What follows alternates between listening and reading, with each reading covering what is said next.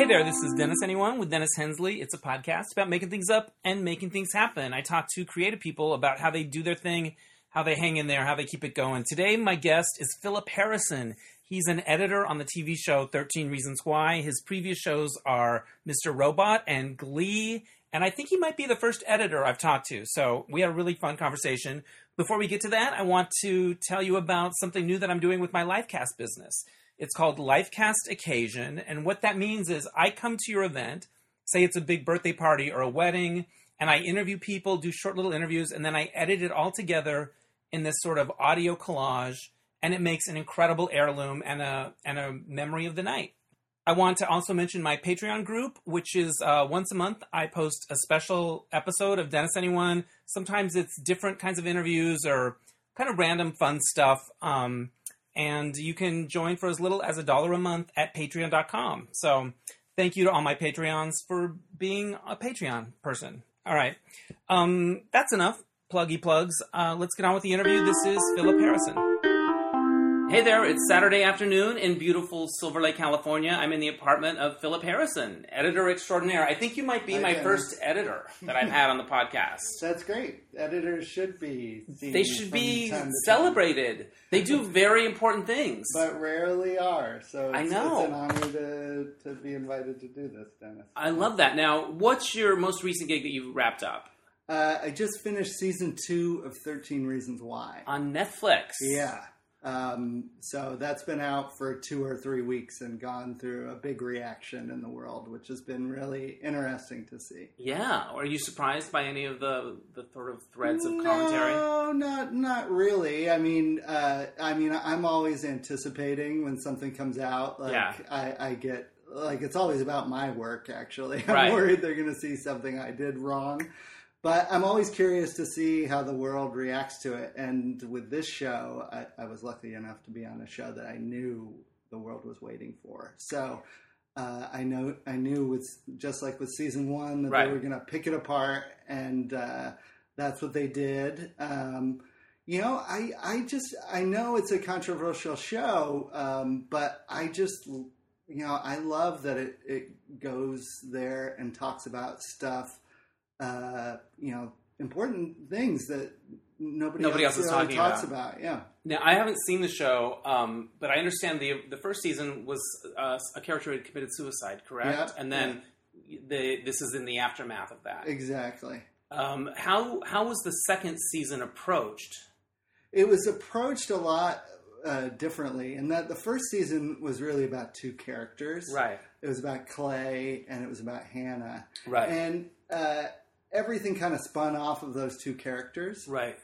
Um, so you met all the other characters that everyone sort of fell in love with, kind of along the way. Right. In season two, uh, Hannah has already passed. It's been six months later, and it really became more of an ensemble show. Right. Uh, so like a lot of the characters have equal weight, and it's really about what they're going through and how they're reacting to what happened. Um, in some cases, some characters, like Jessica character, she also went through her own assault. So we're actually seeing her on her uh, journey of, of trying to come to terms with what happened to her. So it's much more of an ensemble show. Yeah. Um, and instead of the structuring device of the tape recordings Right. that Hannah left, it's sort of structured on the trial that's happening because Hannah's parents are suing the school. So each episode is a one of our beloved characters sort of going up on the stand. Um, Interesting. but it's not very much like a procedural show. Yeah. It's like that's in there, but it's more about. It's really just more tied to what the characters are going through. now, did you work on the first season? No, this is my Yeah. sec- just the first, the second season. There you go. What's it like to work for Netflix?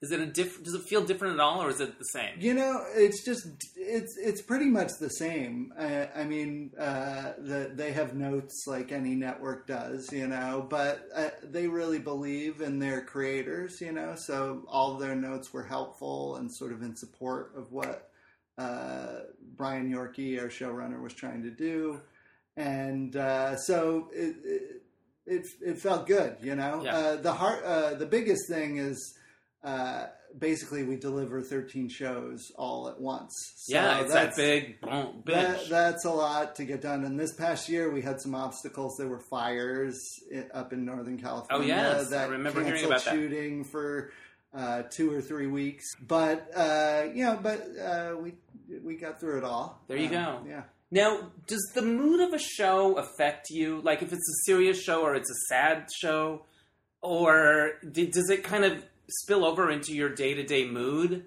Yeah. when you're working with so much, you know, footage? I was I was sort of scared to work on Thirteen Reasons Why because um, I mean I watched the first season and was totally affected like everybody Right. else, you know, and uh, you know I kind of wanted to work on it um, uh, d- without getting into too much detail. It just felt like uh, I could go back to high school and my growing up experience, but now as an adult right. You can and- see it through a different set of eyes. different set of eyes, exactly, and um, and sort of be in support of the greater good, you know.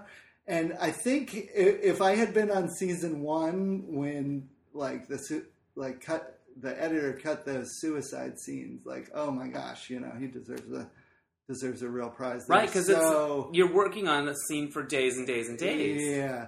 But there were some scenes in season two that were a struggle. There's another sexual assault that is pretty pretty tough to to, to be with.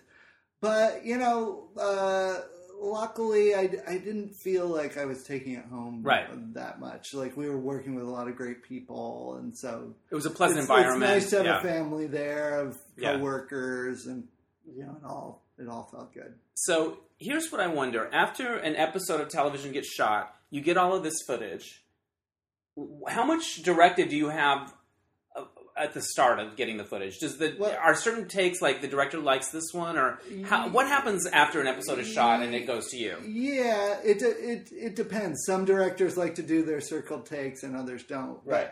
It basically goes through stages, and Right. on television things go really pretty quickly. Like Right. on a on a movie where you'll work for like four to eight months, depending on the size of the movie, Right. or longer sometimes. On an episode of television, you're really talking about six weeks. six weeks. Yeah. to- It's going on television. really fast. So Right. um, uh, I basically work on my own for the first cut, which will take about two weeks while they're shooting. They shoot for eight days, and I'm cutting for two weeks. To do that initial cut, do And, you, and you- I, I'm laying in music, sound Right. effects, and I get help by uh, editors. Have assistant editors who can Right. kind of help you. And you're doing, I'm doing everything to make it seem as much a completed episode Right. as I possibly can, so that, that you could watch it and be like, "Oh, it seems to have everything there," you know. yeah, and sometimes you have creative direction from the director, Well, and then sometimes you you're go dealing into with a, less. then you go into a neck second stage where you go in with the, the director for Yeah. a few days on each episode, and they take it a little farther, which is great because it gives you more time to work on things. Yeah. And, uh, but then the final thing in television is you go on with a producer, and the producer is really the the main person in television. And you know you'll spend however m- amount of time is necessary getting it towards what uh, he wants. You know? Right. And you know that's part of the skill of an editor is to keep moving the ball down the field while also sort of taking care of each person's vision Right. along the way. You know, because I want the uh, I don't like to fight with people. I like Right. to sort of support them. So I'm sort of supporting the director first and letting them know that I'm there for them. But then I've got to be able to pivot and do it the way the producer wants. Right. And I feel like that's one of my best skills is really being able to listen and key in on Right. what those people are actually saying, you know, and disconnect from what I think it should be, but Right. really hear it and um, hopefully by now have the skills to be able to execute it Right. and know and get it to where they need it. You know, Well, because in TV, the directors are often journeymen. They come and do an episode and then per go. episode. So, but it's the producers that are really the the, the visionary of the show. Absolutely, Right. yeah. They, they they call them showrunners for a reason. There you I go. now I read an interview with you, and you talked about having a mirror set up in your editing room. oh, that's I thought that was really interesting. Tell us about that. Well, this was a particular editing room. Uh, Here's the thing: is like I find it really important to look my look at my directors while I'm working at, with them. You know, I want them to know that I'm listening to them and Right. really taking in. And it's believe me, it's really easy with as much work as you're doing and everything to have some miscommunication and they don't think you're lit. I've had that moment where it's like someone's getting angry at me because they don't think I'm listening to them. right. And to me, that, that's the most important thing, you know. And in this particular job on Mr. Robot, um, the editing room was really small, Right. so uh, there wasn't room on the left or right to sort of. You couldn't sit side by side. There. Yeah, no. So the mirror, I just kind of set it up. It it was a little odd, I have to say. It's like a little creepy to see Right. someone looking at you in the mirror, but it actually helped, you Right. know, because I could kind of keep my hands on the keyboard and looking at the monitor. But you can see my editing chair right there. Yeah, it's like a it's like a saddle chair. it's like a saddle. and it's really good for spinning quickly Yeah. and like looking and communicating, and it saved my butt quite a bit. So. Saved your butt in well, what way? I mean, I, Physically? I've had jobs where at the end of the job, just just because it was an intense job and I was working a lot, where my butt and leg got really numb. Like, Wow. and I actually had to get some physical therapy to kind of work that out. I'm sure. And the saddle chair has helped me Yeah. to. It's like a different seating position. It's Yeah. a little more active. I'm going to take a picture of that saddle chair to So, put on the website because yeah, it's yeah. very unique. You feel free to sit on it. Yeah, I want to like try it. But your feet are on the ground though too, Your right? feet are on the ground. You're a little. You're positioned a little bit higher. Little your higher. posture is a little bit. Uh, Your spine is a little bit instead of that slump that you get Yeah. in a chair. You're always forced up into an, like more of a, a correct arch Yeah. back, which helps. It just helps me a lot. I love that. Now, some of the previous shows you worked on, Mr. Robot, Glee, yeah. Crazy Ex-Girlfriend. Yeah. It's interesting that, like, what did you work on before Mr. Robot? Was that Glee? That was Glee. Yeah. So, how does somebody switch gears in terms of genre like that as an editor? Is it an interview process or? Um, Well, I mean, I was really lucky in terms of like getting the job. Um, Yeah, how did that happen? Because I just have that was definitely a right place, right time kind of thing. right. Um, the showrunner of Mr. Robot is Sam Esmail, Yeah. and um, one of the writers on the show is a great editor named Adam Penn, who's also a writer. He's many talents.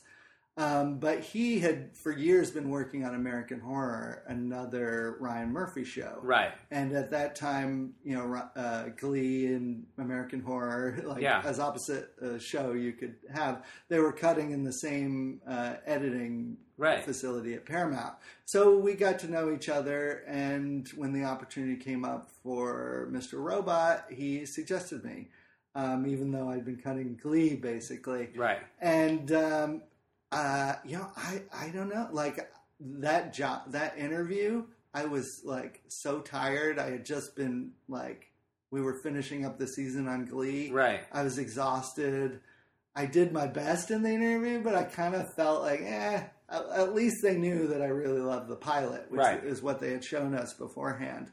Um, but it was the just uh, you know you'd have to ask them why they hired me, but um, it was just that happenstance, you know, That's of, of of someone they knew, I think, and in the right place, right time. Now, you got nominated for an award for yeah, robot. absolutely. Uh, Ace Eddie, that's American Cinema Editors Eddie. Yeah, uh, It's very cool. It's a huge honor. Did you go to a It's cem- incredible. ceremony? Yeah, there was a big. There's a big, you know, annual awards ceremony in, Yeah. in late January. I think it is. It's like right when all the big awards are. Of course. happening. You got So dolled up. It, I got my tuxedo and uh, away I went. It was, Did you it win? Was awesome. I didn't win, Who which won? was really disappointing. Right. I forget the editor's name. Uh, uh, he had edited uh, the, I think it was the pilot for This Is Us. Oh, right. Uh, which Okay. is, is, uh, yeah, a great show. So Yeah. uh, understandable why that uh, might have won. So, from what I've seen of Mr. Robot, it looks like you get opportunities to kind of really do interesting things with editing.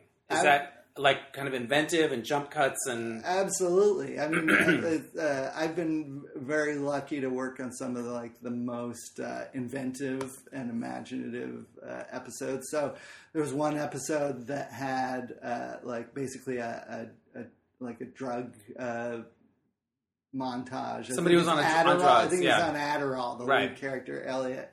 So he's going through all kinds of things, and they just give you a whole bunch of material, and you're picking it apart and trying to make it play as most imaginatively as you can.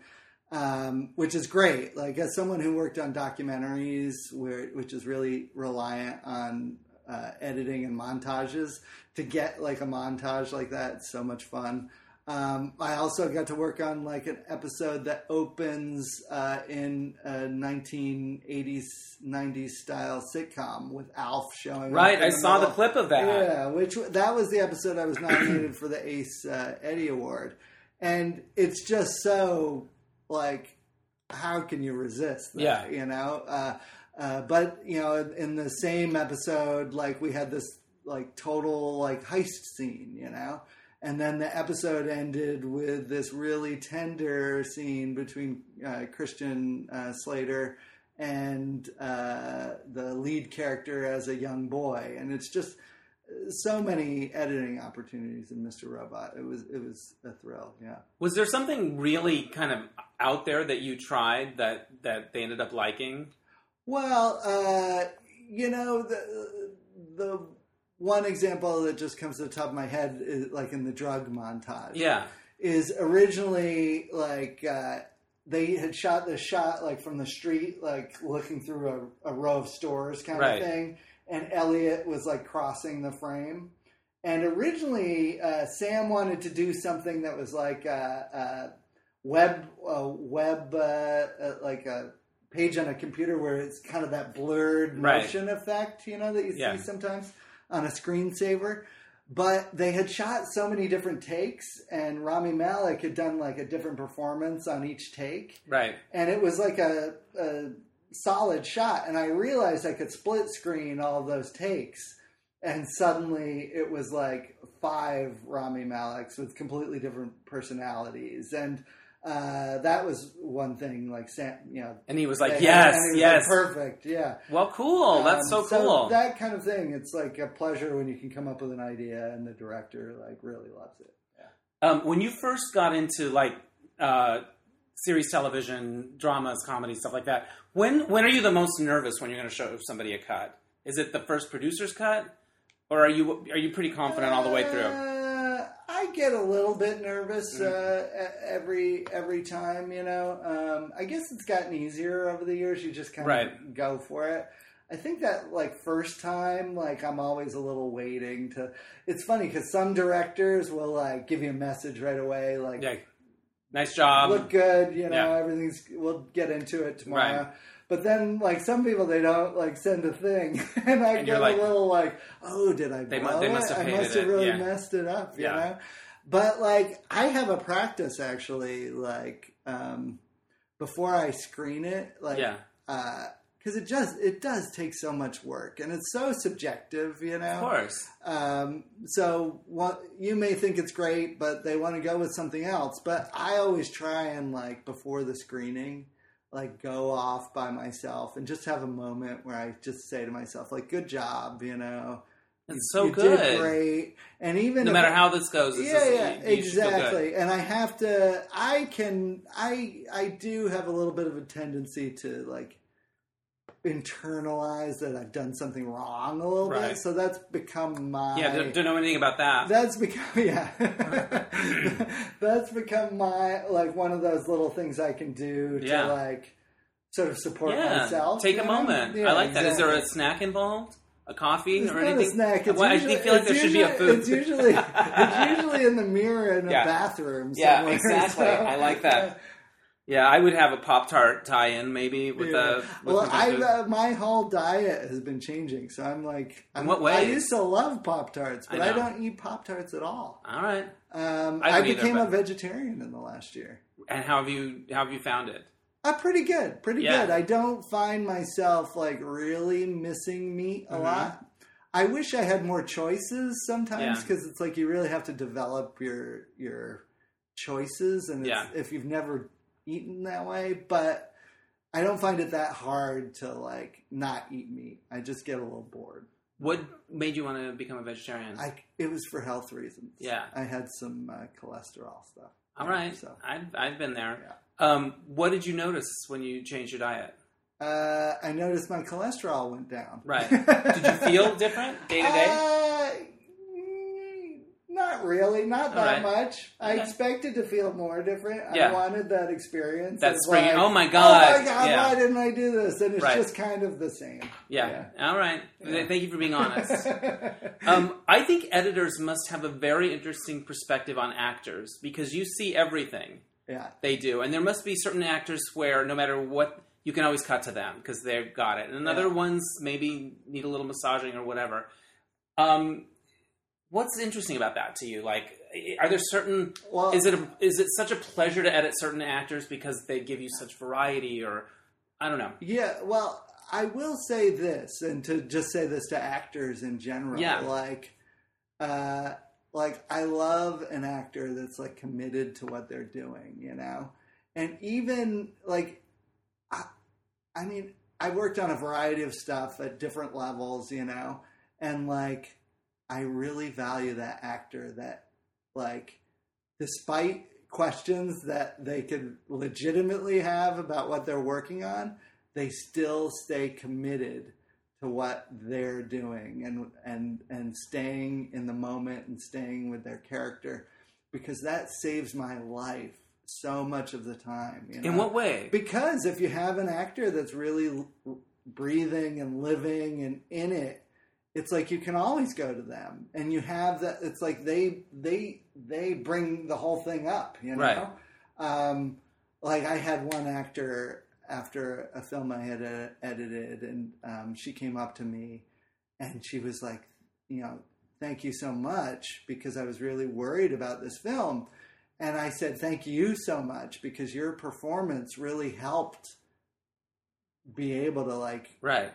Complete the film on a certain level, you know? Yeah. And it, it, it was really a, a huge help. And, you know, of, of course, I mean, I, I think, you know, I, I, I love characters who are really committed to their performance and um, really there emotionally.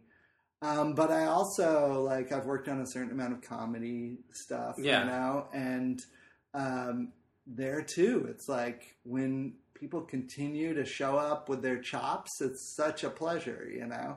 Um, timing is everything, so if the actors are bringing their timing skills to it, Right. it's like it just elevates everything, you know. And then you get into what's really important, which is the story and how it's told, and making that as Right. like pleasurable and as real as possible, you know. So it's more of- for you. It feels like a commitment, a question of commitment, as opposed to variety or choices or Absolutely, that's the word that resonates with you. Absolutely. Now, on the other hand, like like you know, directors come in all shapes and sizes too. Right. You know, and like there's something to be said for really like nailing a performance and really having a perspective and point of view and following through on that intention. We've got it. You know. yeah, But there's also a pleasure. There are some directors who, when they work with really good actors, experienced actors, they start in one place at the beginning of the dailies, you know, and they really work in different directions, you know, and they can go really quickly and they can just do different shades, you know, yeah, and they can explore this direction and move that way and they have that confidence to be able to like really pull out all the stops and get all those different shades you know yeah. and i think that makes it fun for when you're working with the director because you can really explore different possibilities that maybe you didn't you Didn't see you coming. don't see automatically Yeah. you know um, and by doing that you can sort of get a deeper a deeper show you know Yeah. If an actor were to be described as an editor's dream of an actor, what qualities would they have? Is it a cons- do, you, do you like it if they are consistent in terms of like, oh, they always remember to pick up the coffee with their right hand? Is there is there some of it that's sort of mechanical? Well, I I don't necessarily think of it that way. I mean, you can tell when an actor really has an awareness of what the editor does, or maybe I don't know. It's it's hard for me to say because So probably you- hard to you- quantify. Well, you, I mean, an actor, it's like you, probably have heard this many.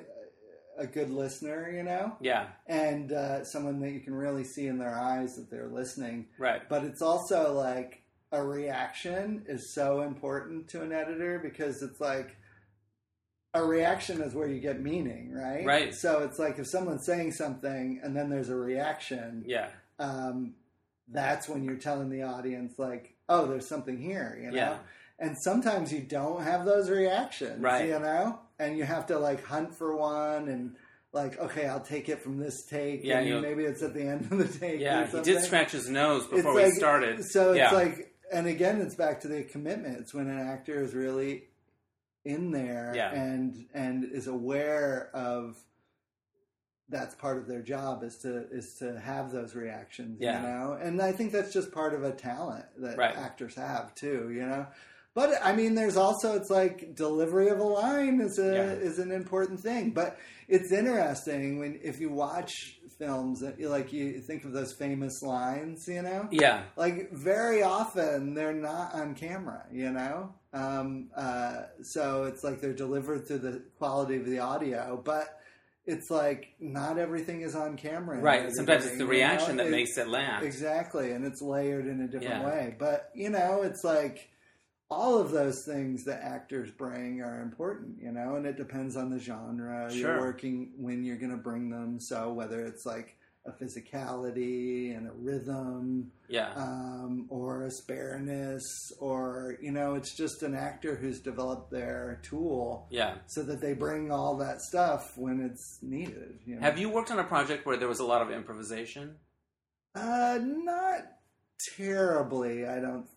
I don't think. No, I mean, uh, working on things like Crazy Ex Girlfriend, Yeah. there's a certain amount of Loosey-goosey, a bit, improvisation, but it's more like, do I use this joke or do I use that joke? Right. As opposed to something like Curb Your Enthusiasm, Right. where they're They like could- spinning the whole Yeah. story as they go, you Yeah. know, which is a total like editing skill to be able to like pull that together as well.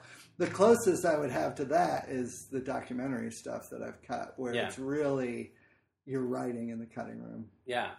Um, you worked on Glee, which I liked Glee, loved it. Mm-hmm. I when the kids Glee. sing. Yeah. Um, you were quoted in this, This article. is you, a guilty pleasure. Yeah. Occasionally, right. I will put on Glee, even though it's been two or three years. Yeah. and I will watch like a musical sequence I cut I or know. like some old song. Even it's like terrible, right? No, it's not. It's fun- it's li- feel living good. in the past or something. But it's like occasionally I'll do. You'll that, pop in and Glee. really you, that's your Norma Desmond moment. I- You'll bring up.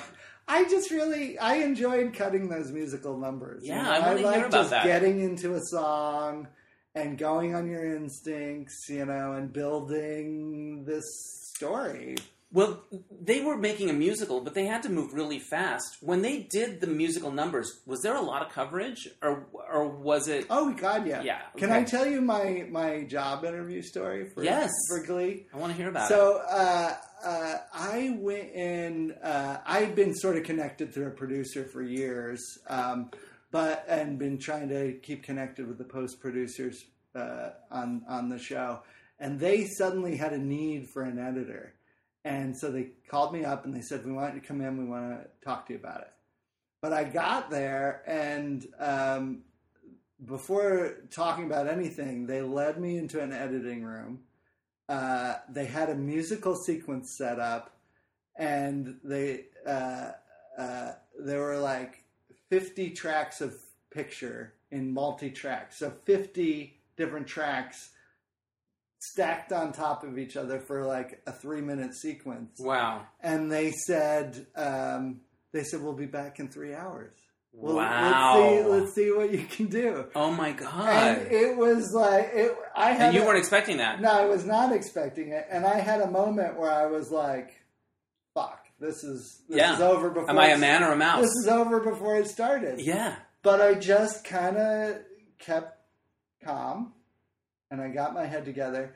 Recent, just prior to that, I had done uh, and this is where you say like don't discount any job you've done. Right. A, a few years ago, YouTube was doing all kinds of little videos, Right. and they were financing it. And I did a show called D Studio, Okay. which was just these like two minute dance sequences with a young dancer. right. And that was somewhat multicam. It was Sure. maybe have 10 to 15 dance things. Yeah. But it was very similar, but without the singing. It was Right. just a dance performance. So I was like, just do it like that, you know? And I just hunkered down, you know? So you just go back to the basic things that you've learned Right.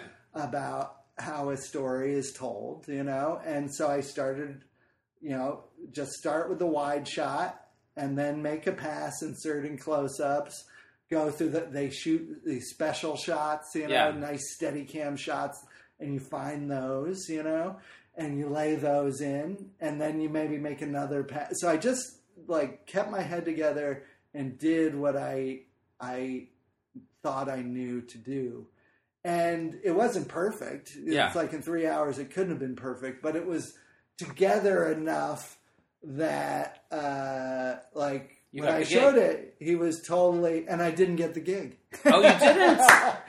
that was a case. This is like another, like, I like telling these stories because it's like, uh, when you're a young editor, it's like you're really impatient. You really want to make this headway. Yeah. You, know, you really want to get these. It's so hard to break in. in and anything. and it's not that it's not that they didn't think I did a good job, right. But maybe there was another There was person, another person they with knew consideration. Yes. You never. know? You never know. Who knows? But the and I didn't even hear back. Right.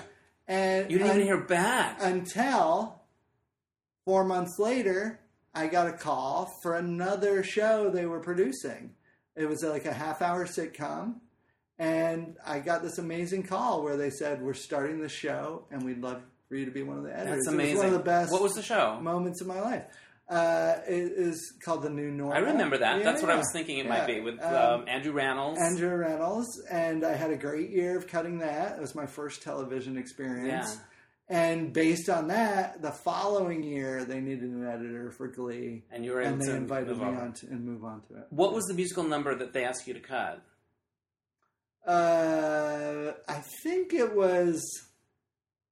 It was Rachel singing a song for sectionals Okay. in season three. Oh wow! So it was a while ago. yeah, it was like 2011 or Right. something. Okay. Um, I think that's what it was. Yeah. Um, but I don't remember the song. I love Lea Michele as a performer. Yeah, Yeah. me too. I don't need to know her in real life, but I do love her as a performer. Yeah, Um, uh, she's amazingly talented. So Yeah, good, yeah, right? Yeah, I mean, people with that kind Yeah. of talent, it's like lightning in a bottle. They just have it. um, Darren Criss blew up recently with the Andrew Cunanan He's thing. amazing. Were you, based on working on Glee and knowing that, were you like, I, I could see, I could see why he's so good at this? Did, Uh, did you know that he had that in him? It's interesting. I, I didn't know that he had that into him, but like getting back to the commitment thing Yeah. I was talking, like he was always a super committed Yeah. uh, actor on Glee. Like he would always come prepared, be Yeah. total, totally nailing everything, you know. And I think I talked to him at one point, and the the way I thought he might have that kind because he talked about he came from theater background. Right. He ran a theater, I forget, I think it was in Chicago or something. Yeah. And then when he got the opportunity, he had, had to put that a little bit on the Right. back burner. Sure. But um, like talking to him, you could tell he was in a, a you know had a Like real, he's an actor's real actor. actor's Yeah. experience. Um, so uh, yeah, uh, cool. and then seeing him in th- things since that, like Yeah. the Hedwig uh, Yeah. uh, show he did was awesome. I didn't get to see that, but Yeah. he's so good as in Cunanan. So good. Yeah, and it's amazing, right? It's Yeah. like going to open up more opportunities for him, you know. Uh, what's it like to edit Jane Lynch? Does she crack you up when you're working on those Sue Sylvester scenes? Yeah, absolutely. Yeah. She just disappears into the character, you Yeah. know? She's just as like vile and like Yeah. she it's that person, you know, and the things that come out of her mouth, you know, you can't it's like, oh my god. When you're editing, how much genuine human reaction as a viewer do you have? Do, are there scenes that make you cry? Or do you find yourself laughing out loud very much? Or is it is it because you're putting a puzzle together that that sort of takes a back seat. Absolutely. I mean, yeah, to some extent, you're going to really react to something like emotionally, you know. Um, and sometimes I'll just like watch. I, I like if something really moves me or something. Yeah. I'll watch it repeatedly. You Yeah. know, I like having that reaction, so I get a little. And as an editor, I like to go through things again and Yeah. again and again to hone it down. But yeah, I'll laugh at stuff. I mean, it's definitely true that like you see the structure of things Right. and you see how it's put together. So it's like it's hard to completely disappear into Sure. that world, but you know, things are totally moving to me that Yeah. are moving. Do you ever cry? Uh, occasionally I do cry. Yeah. Yeah. I mean, certain moments. It depends on. It depends on what it is. You know, um, working honestly. Uh, the most I've been in that place was like working on this documentary I did about Vito Russo Yes. a few years ago. Jeffrey Schwartz directed Jeffrey it. Jeffrey Schwartz directed it. Is a documentary we did for Yeah. HBO that I edited, and um, you know that was just a moving experience, and you could really feel the the responsibility on that because I mean Vito is just an amazing person. Right. He, his his legacy and his accomplishments are so huge. And you know the third act of that movie, where it's like uh, Vito uh, has contracted AIDS along with his boyfriend Jeffrey, Right. and you know to be a part of telling that story, and sometimes you can't help just be like reacting on a human level Yeah. to like the vulnerability that they're going through, And then you know? knowing it's real, like Yeah. this really, ha- these were real people that this really happened. Absolutely. You know, it's hard not to to to feel that, you know. And uh, you know, it's like it's a, always sometimes it can be surprising what Yeah. moves What you. takes you back, yeah. Exactly. Sometimes I, musical things will make me cry, even if they're not sad. Sometimes because it's so yeah. Uh, there's so many senses coming Yeah. at you. Speaking of uh, Darren Criss and Lea Michele, um, on the last episode of Glee ever, um, uh, which I was lucky to edit, um, Darren Criss, I think he was nominated for an Emmy for a song he wrote for Lea Michele. uh, Oh, wow. For that episode, and um, that really kind of choked me up, you know, because it's like it's her saying goodbye, but it's also, um, you know, like those actors really went through a lot on Yeah. show, you know. They got famous. They lost so people. you could really feel it, you Yeah. know, and uh, so uh, and the song was really beautiful. What was it like for you to edit the Kurt and Blaine stuff? I mean, I would think as somebody, as a gay, for me, as a gay person growing up, there wasn't anything like that on TV. And then to find myself like helping to tell the story in a way would be moving.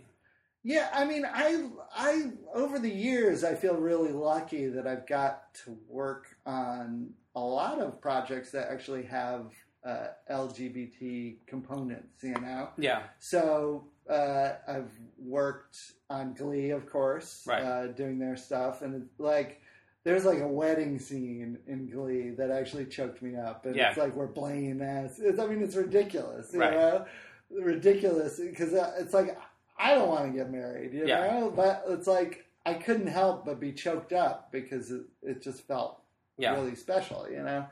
But like I loved like the first film I ever cut, Die Mommy Die. Yeah. Charles Uh, Bush film. with Charles Busch, you know, yeah. who's one of the most amazing drag performers in history, you know. And I was lucky enough to somehow have that job fall into my lap. Um, eh, so being able to cut his performance, um, several like I've done a bunch of documentaries that have had LGBT content, and I mean it's I really like working on stuff that has that has that kind of has- meaning for has a larger meaning. Yeah. exactly. I made a few short films, and on one of them in particular, through the editing process, I sort of started. I, had, I started developing a major crush on this person, like. Um, but it was the over the exposure to it, and it's kind of like you're living with these people, but Yeah. they're not there. It's Yeah. like you develop a connection with people, Yeah, right? Yeah, And characters. Well, it's funny too because, like, uh, I mean, I think there's a common editor thing. Like, you go to the wrap party or whatever, you know, and like you feel like you go You- up you to, feel like you know them go all. to these actors and Right. you're like, hey, and you want them to be receiving Yeah. you in the same way We've spent four weeks because you together. really, you really care about them, Yes. you know, and like. You know, you saw them like have to really go deep for a certain moment Right. and stuff, and you you were there for them Yeah. to, to make sure it landed. right. And then they give you this puzzled look, Like, like, who are you? the hell are you? and it's kind of shattering. It is. I know. That's not fun. Um, what was your favorite musical number on Glee? I think the one for me that comes to mind is Teenage Dream because we meet Darren Criss, and I just love the arrangement of that song. But I bet there are others. I'm That's just not hard thinking for of me them. to say because I don't know Yeah. like the whole history of them. I, I mainly know the ones. What's that- what was the the one that you ones worked on that you thought was the really ones fun? that I did, you know. Yeah, Uh, I had different. There was like a Muppet, uh, Yeah. a puppet based episode Yeah. that I really loved working on, um, and uh, uh, uh, uh, so that was great because I love Yeah. the Muppets, you know, Yeah. and I love to be. But there was like, uh, uh, you know, so many, so many. In a way, it's like there's, it's like a blur it's so in, much. my, yeah, in my head. yeah. It's like, I, I understand. I love them, and I go back to be reminded. Yeah. But, like I love doing the the first like I first episode I did was a Stevie Wonder episode. Oh, wow, okay. To do those songs, yeah, I did a Beatles episode, Yeah. which was amazing. Um, uh, so uh, yeah, if there's a season like Glee, say it had like 20 episodes a season or something like that, Yeah. how many editors in your position would there be for a show like that and a season like that? like that's what we had. We had like twenty three episodes, Right. Except the last year, I think was thirteen, but we had three editors. Right, three, Um, th- only three, and then with assistants. Yep. So, was the system. wow. So you each it basically one, two, rotates. three, one, two, three, one, two, Only three. That seems like not very many. Yeah, it works out. It worked it's, out. It's just enough time for Yeah. everybody to get there, and that because you're working on an Yeah. episode, and then the other editors are taking on their episodes, and then your next episode is coming Right. down the pike. You know. Yeah, And sometimes that can be really crazy. On Mr. Robot, I basically lived with three episodes for the whole season. You know, Yeah. where it was like. Talk about jumble in your brain. Yeah, it was Yeah. that was that was pretty intense because it's like you're working on one, and then suddenly they need you to be, and you have to just re. Okay, where am I now? And Yeah. just get to work. Yeah, When I see actors doing an amazing job, I'm kind of like, I'm kind of in awe of what they're able to do. mm-hmm. Like, oh my god, what what that person is able to do, just as a Mhm. viewer. Mm-hmm. You must experience that a lot, or else you kind of get used to it. Everyone's professional, but like, I'm kind of in awe of actors. I think they're kind of magical people. No, I know, and I, actually, it's like thinking of those musical sequences. Yeah. You know, where sometimes they're doing like a long section in one take. You Yeah. know? And everybody has to be in position, Right. and giving the just the right reaction and timing with Yeah. music and everything, and to to also be projecting that they're alive and, Yeah. and there. It's amazing. You Yeah. know?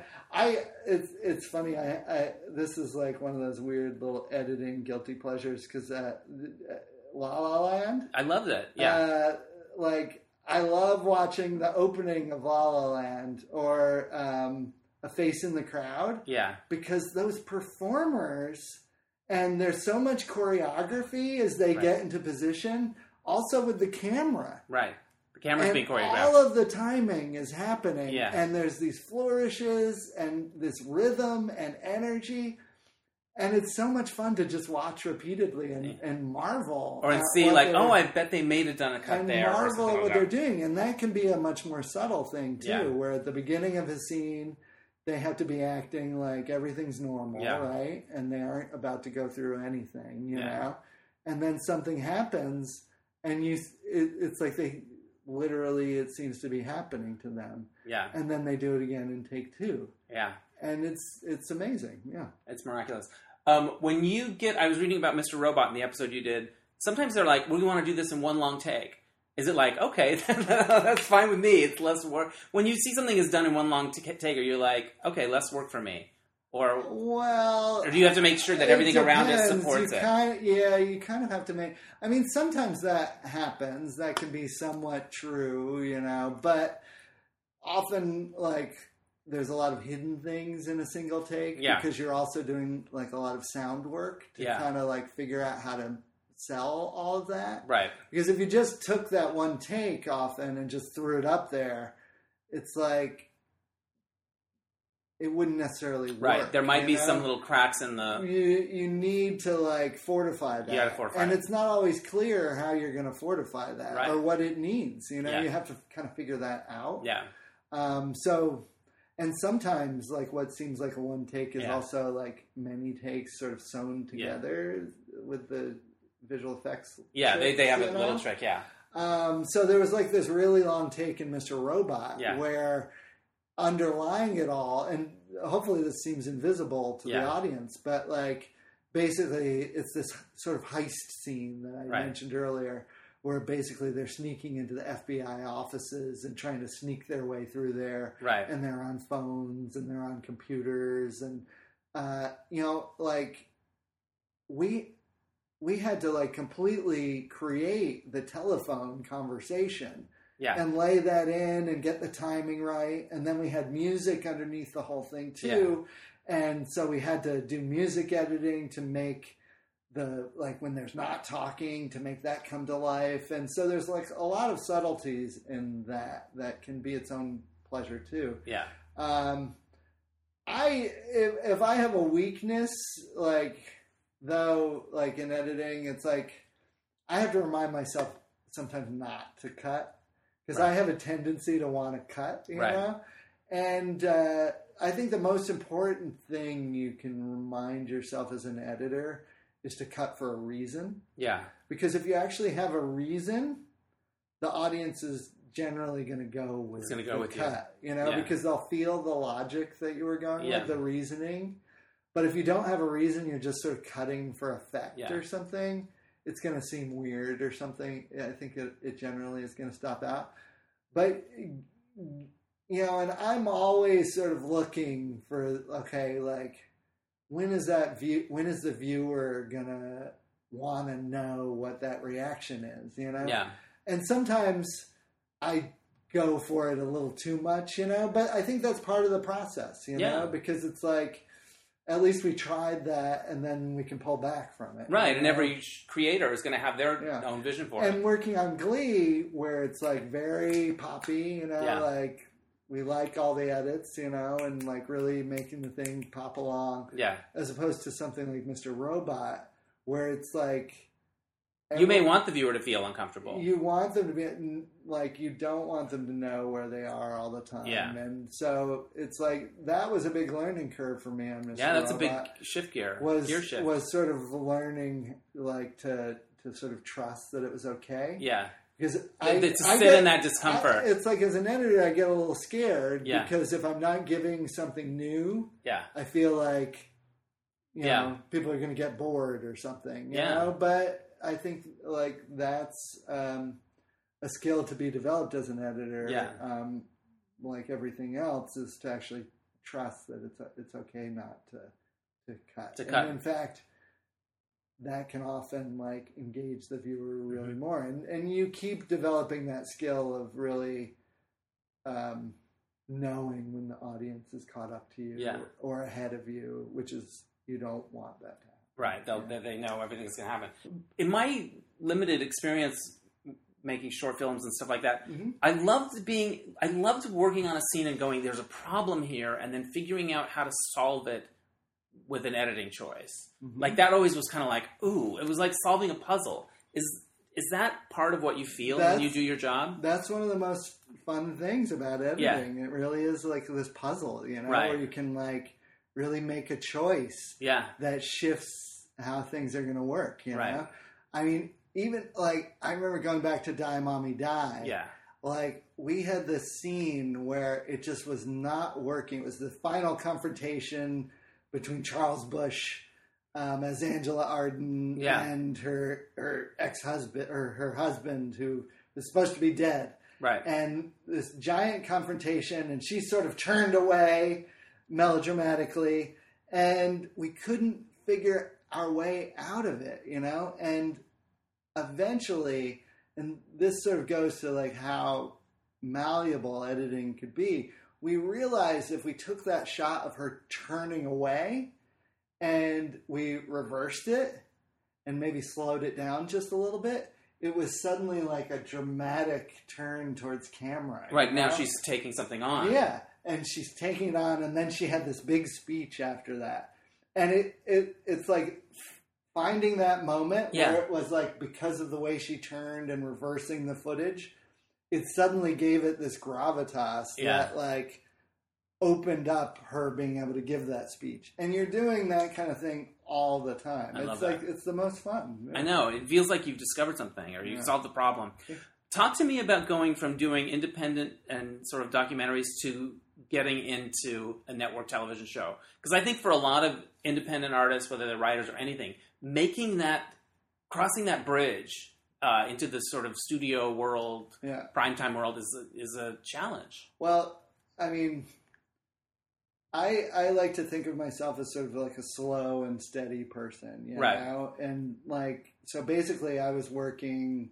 I spent the first ten years of my career as an assistant editor, Right. and then I spent the next ten years working on you know fairly low budget independent films, documentaries, which have very sized budgets, and then even things like um, you know DVD behind the scenes, you Right. know, and uh, uh, you know it's it's it can be difficult because of course we all want that huge first success, you Right. know, and the money isn't as good as you would like it to be, you know, Right. but like. I kind of thank God for that I had those years, you know, Right. because I really learned, even working on like those DVD things, Right. you learn about storytelling. You learn about, you know, I, I remember the first time doing those DVD things crying because I did not understand how to make them. Like, I was just getting so frustrated with editing them. It's like I had experience, but I wasn't quite ready to. Right. to- you felt like you weren't to nailing it. understand the storytelling and how Right. to tell a story. And that's what you're doing, even though it's DVD behind the scenes. You Right. have to tell a story A, B, C, and every story is different, so it has different requirements. Right. And like, I really feel like those years were my like mentorship. My Like your training ground. I really learned how to edit, and I really learned by having to de- deliver. You know yeah. um, uh, because it's it can be a little abstract, you know. Like I learned a lot in film school, hmm but I don't think it was until I had to deliver Yeah. that my brain really like started working, you know. Yeah. And like, okay, I got to figure this out, you know, or else I'm just gonna get Yeah. you know out of here. Um, so I'm so grateful for those years, and I always say that like cutting documentary is like the best training. If you can cut a documentary, you can cut anything. If you can find a story and all that footage. Um, granted, it's a little different because you're dealing with performance and other things Right. in theatrical, but it's like that underlying storytelling. It really uh, follows through, you know. And uh, I mean, I won't lie. Like getting the opportunity to do television, it has really shifted things for me. You know, Yeah. I mean, I've been working consistently since I've gotten into television. It's all been union work, which Yeah. has been a great uh, boost. You know, um, but it's like I always want to like tell younger people because it's easy to get frustrated, right? Yeah. Ira Glass, uh, the host of this, Mhm. he has this big, uh, he has this podcast he did where, uh, well, it was probably This American Life, where he talks about like spending the years like catching up to your taste, you know? Because when you Oh, first start, you want to do these great things, but you just don't have the ability yet, Right. you know? Or you're like in the hierarchy, you're Right. waiting for your slot to show up, you know? Yeah. and it's frustrating. But you know, I think the thing it's corny, but it's like the things that are hard. Those are the most meaningful, important things, you know. And it's like by really putting in the time and the hours, especially with editing, there's so many subtleties. Yeah. Um, it, it really it, it it made it so it wasn't effortless, but like uh, it was a pleasure getting into television on that and into uh, shows of that level. Yeah. You know? as opposed to like uh, I was never terrified in the same. I've never been terrified in the same way I was cutting those little fifteen minute pieces in Right. the beginning. You know, because I'd been through uh, that whole learning process. Because you developed your, your craft. Yeah. Uh, How did you get that first TV job?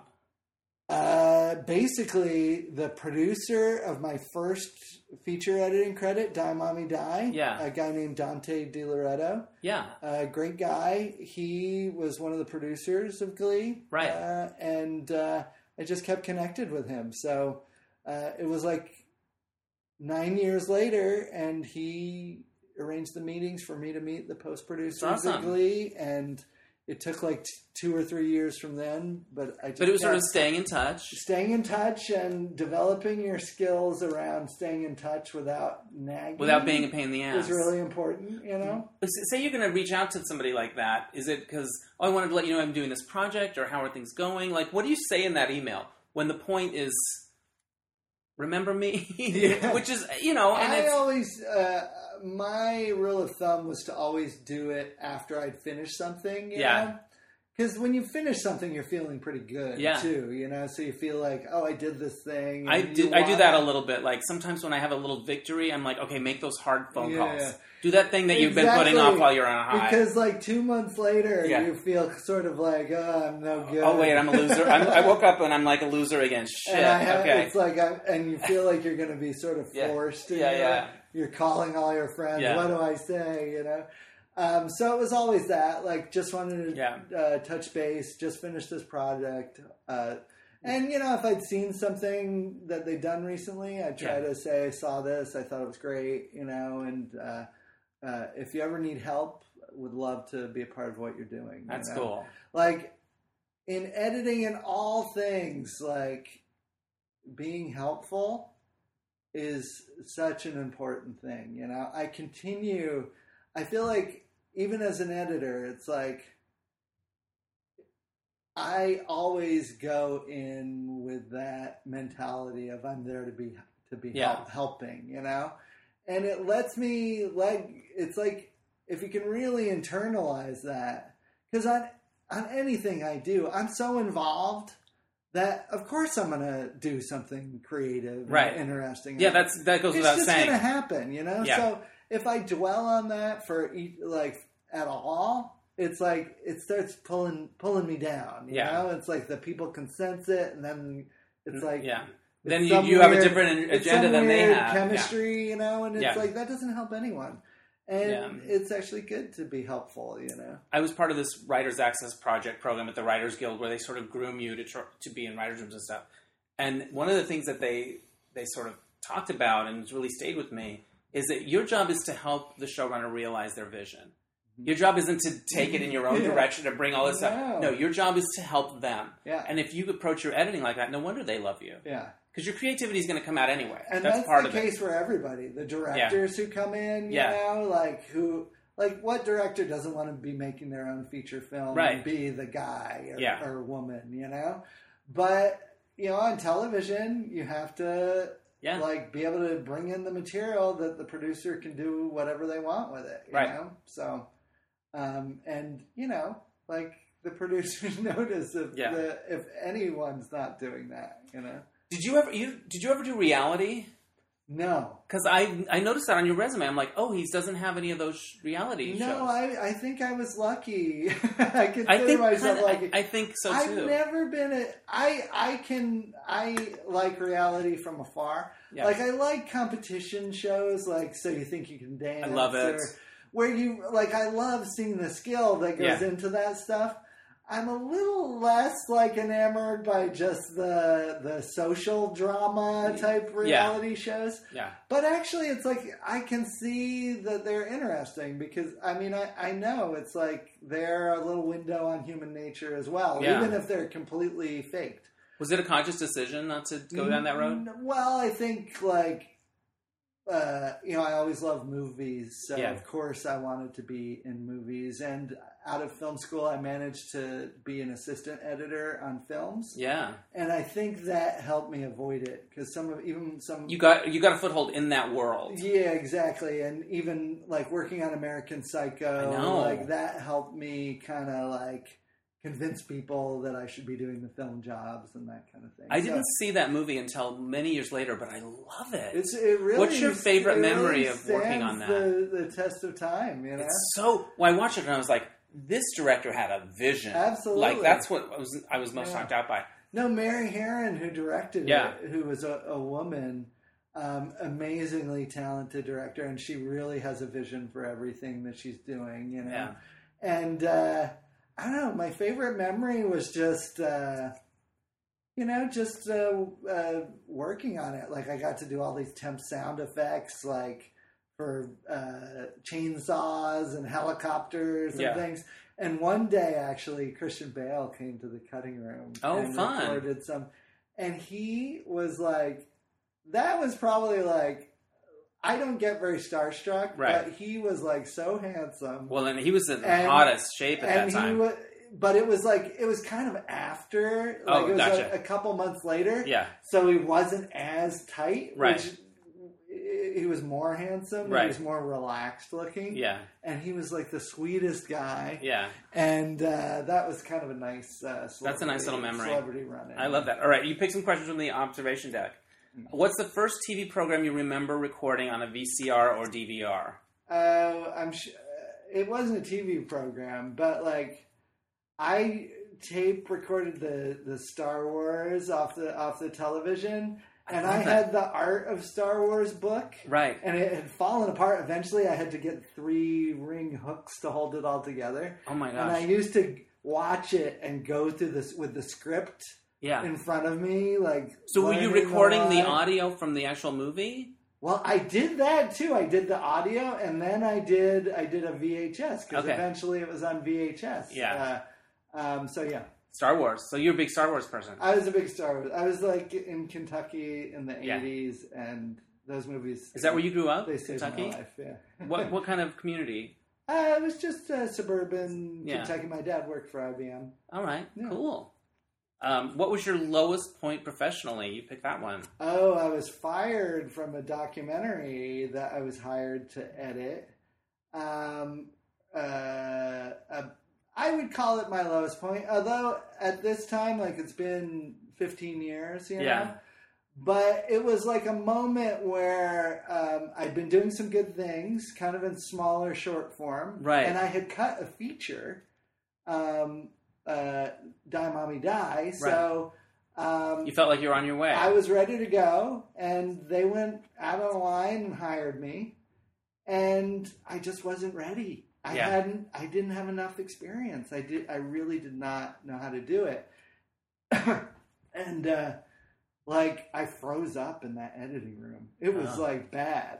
wow. Um, like, and I was like, I, the anxiety was really hard because Yeah. it started like piling up on me, right. piling up And, on and me. you yes. know? And uh, so I had to kind of go through. Like, I went to the guy and I was like, I'm not. This isn't coming together. And like, Yeah. he was like, Well, let's look at it. And he he let me go. He was really nice. How far into He the was really nice were you? about it.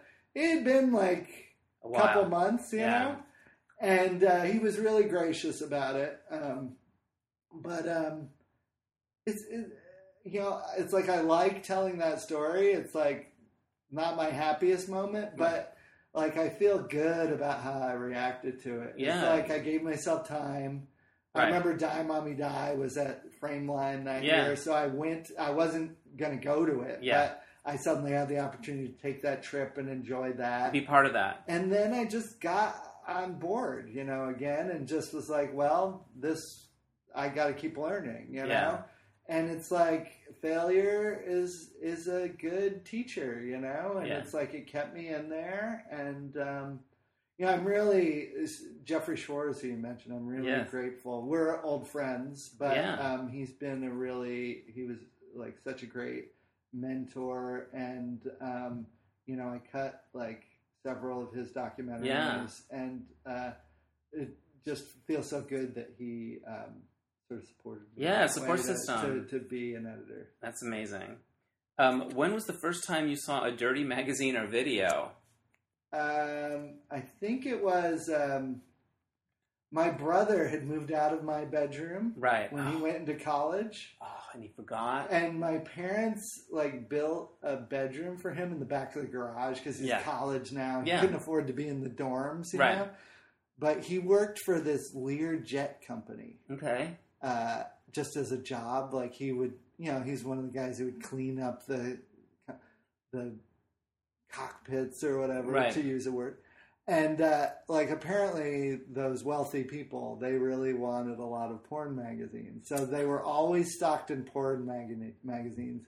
And my brother cleaning up, and they would get so he would He would get the them hand-me-downs. home, and I would when he wasn't around, I would sneak into his room and Yeah. find his pornography and That's what I do with my older brothers. take it away. Really, Like, yeah, remember We and Hustler? yeah, and I know he had Penthouse. he had Penthouse, um, which uh, was my favorite because it had uh, pictorials with both men and Yeah, women. occasionally a couple. Yeah. And Forum, I Yeah. loved in the The letters. in the eighties. Yeah. and uh, but he also had some really like like the worst porn Yeah. Imaginable. but you would have to make sure it looked Like- exactly the same when he came back. You'd have to make it right. yeah, He didn't. pretty yeah. much, yeah, Yeah. yeah. What photo of yourself do you hope no one ever sees again, ever, ever, ever? Uh, yeah, I shouldn't have pulled that card. Oh, it was a mistake? Everyone's gonna go look for this picture. I will just say, no, it's not possible, but like in my college years, right, and a little bit after, I had a Polaroid camera, right. and I was in sort of an arty phase. Why not? You know? You're in college. And uh, I took a certain amount of uh, uh, self portraits Artistic without uh, any clothing. clothing. Yeah. Okay. And uh, yeah, I have to destroy those. Before You I- invented the nude selfie. I have to d- destroy those before I pass away. Oh, I, I, sometimes I panic with my cleaning person. like, where are they? I, I gotcha. What's the most trouble you ever got in in school? I never got in trouble at school because um, I was pretty invisible. I was a quiet kid, you Right. know, and I was off doing my little movie stuff a lot. But once on the way to school, uh, there wa we would walk to school, and there was one of those standalone ATM centers. Yeah, And in the 80s, they had like a window that would come up and down. yeah. And uh, one, it was like a winter day, so we went in there like w- while we were waiting, and uh, uh, because it was cold, we wanted before we got all the way to school, and we jiggled that window, and like the cavalry came. Like Oh there was gosh. like six police cars. Because it's a ba- Sirens, it's like a robbing a bank. Sirens are blaring, and the first wave came, and they uh, they uh, realized, oh, this is stupid. Go Yeah. go to school. But then, like suddenly, this other car, and I swear this happened. This other car, police car, came swooping in. The guy leaped out, pulled his gun on us, and said, "Hold it, punk! You ain't going nowhere." That's so amazing. Yeah, and uh, yeah, it was pretty. That might be the name of this podcast. Pretty terrifying. I love that. What's your favorite song to dance to? Oh, uh, my favorite song to dance to right now is "Another Day of Sun" from La Oh, fun. Dun, dun, dun. Okay, if you had to change careers tomorrow, what would you pursue? I would pursue something that was like completely outside. I think. Uh, Outside in the outside yeah, outdoors? like as an editor, Yeah. you're completely. I know, it's in like a room cave. for like twelve hours a day, you Right. know? And I think I would like pursue gardening or like uh, uh, landscape design Yeah. or something. You know, something cool. where I was like outside and uh, uh, or you know maybe I could be like a, a tour guide. You know, Yeah. I would love to be a tour guide because then you get to interact with people, which I love You get to share things that you like. um, Yeah.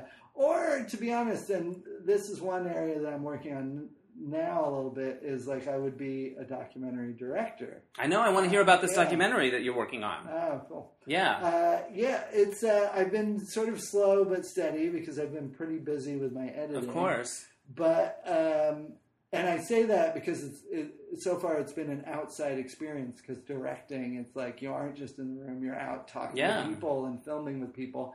But I've been developing a documentary about Jonathan Ned Katz, and I don't know he wrote he he wrote a book called Gay American History in 1976, wow. which is like it really is the pioneering uh, book of gay history. Right. Um, it's this huge archival book. No one had done anything like it at the time. Yeah. And basically, he just started going to the libraries, to NYU Library, uh, New York Public Library, and he started researching. And he spent years researching this this stuff, and he he he pulled it together into this amazing um, first like stab at really establishing what the history of same attracted people is in America. You know.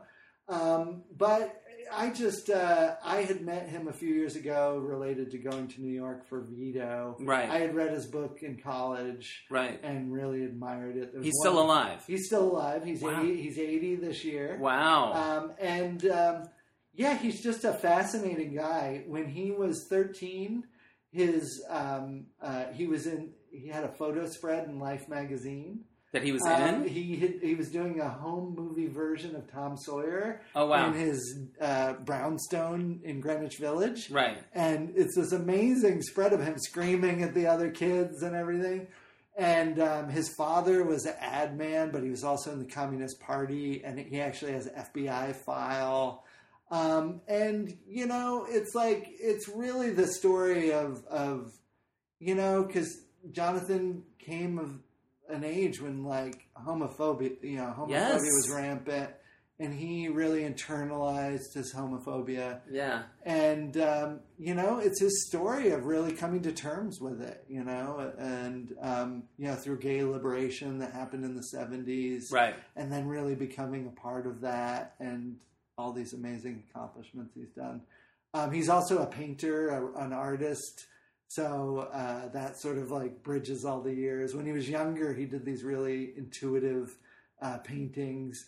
But now as an as an uh, older man he's doing a lot of like male nude uh, uh, drawing and painting, which he really, you know, it's like a positive affirmation, but he also talks about it as a political Mhm. uh, action, you know, because you know it's like people have their assumptions about what to expect, you know, from uh, him or someone his age, and he's Right. like. Uh, like pleasurably defiant. you I love that. So, uh, yeah, I've been, Have you done interviews with him already? Absolutely, I've been uh, working on it. Like I spent like it's been four years, but I've spent like ten day periods with him filming. Oh, wow. doing interviews. Yeah, That's exciting. right now I'm trying to put together a uh, like a fundraising Yeah. reel, like ten minute reel. But um, yeah, I'm excited. Yeah, There you go. Yeah, If somebody's listening to this and they want to donate to that, yeah, what should I, they do? I'm looking for for uh, any donors who are supporting LGBT visibility and documentaries. So um, you can reach out to me at Right on. my uh, email or uh, Sure, should, I, you. should Yeah. I say it? yeah, if you want. Uh, it? It's so convoluted. Uh, son of flip at mindspring.com. It's- Son of Flip. yeah, S O N O F. S O N O F F L I P Okay. at mindspring.com. Remember Mindspring? That's like. Yeah, it's a I little- still have it. I still. please, I still have AOL. It's embarrassing. I know. I keep waiting for it to be cool again. Like you know, it went out like vinyl. Um, I just have a hard time changing it. I'm with Yeah. you. I'm with you. Um, it's been really fun to talk to you. Is Oh, there anything else you want Thank to you. tout or plug or mention? No, this has been right. wonderful. Yeah. Yay, I, all right. appreciate it. Thanks for having me, Dennis. Um, my final question: Why do you love editing?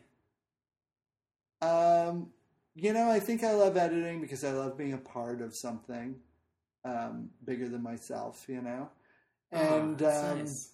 the pleasure of editing, it really is what you were talking about earlier. Like, you can go to that creative place and get lost for like all those hours. It can be a problem sometimes, you know? Right. And I think a lot of creative people have that problem of like remembering the rest of the world, you know? Right.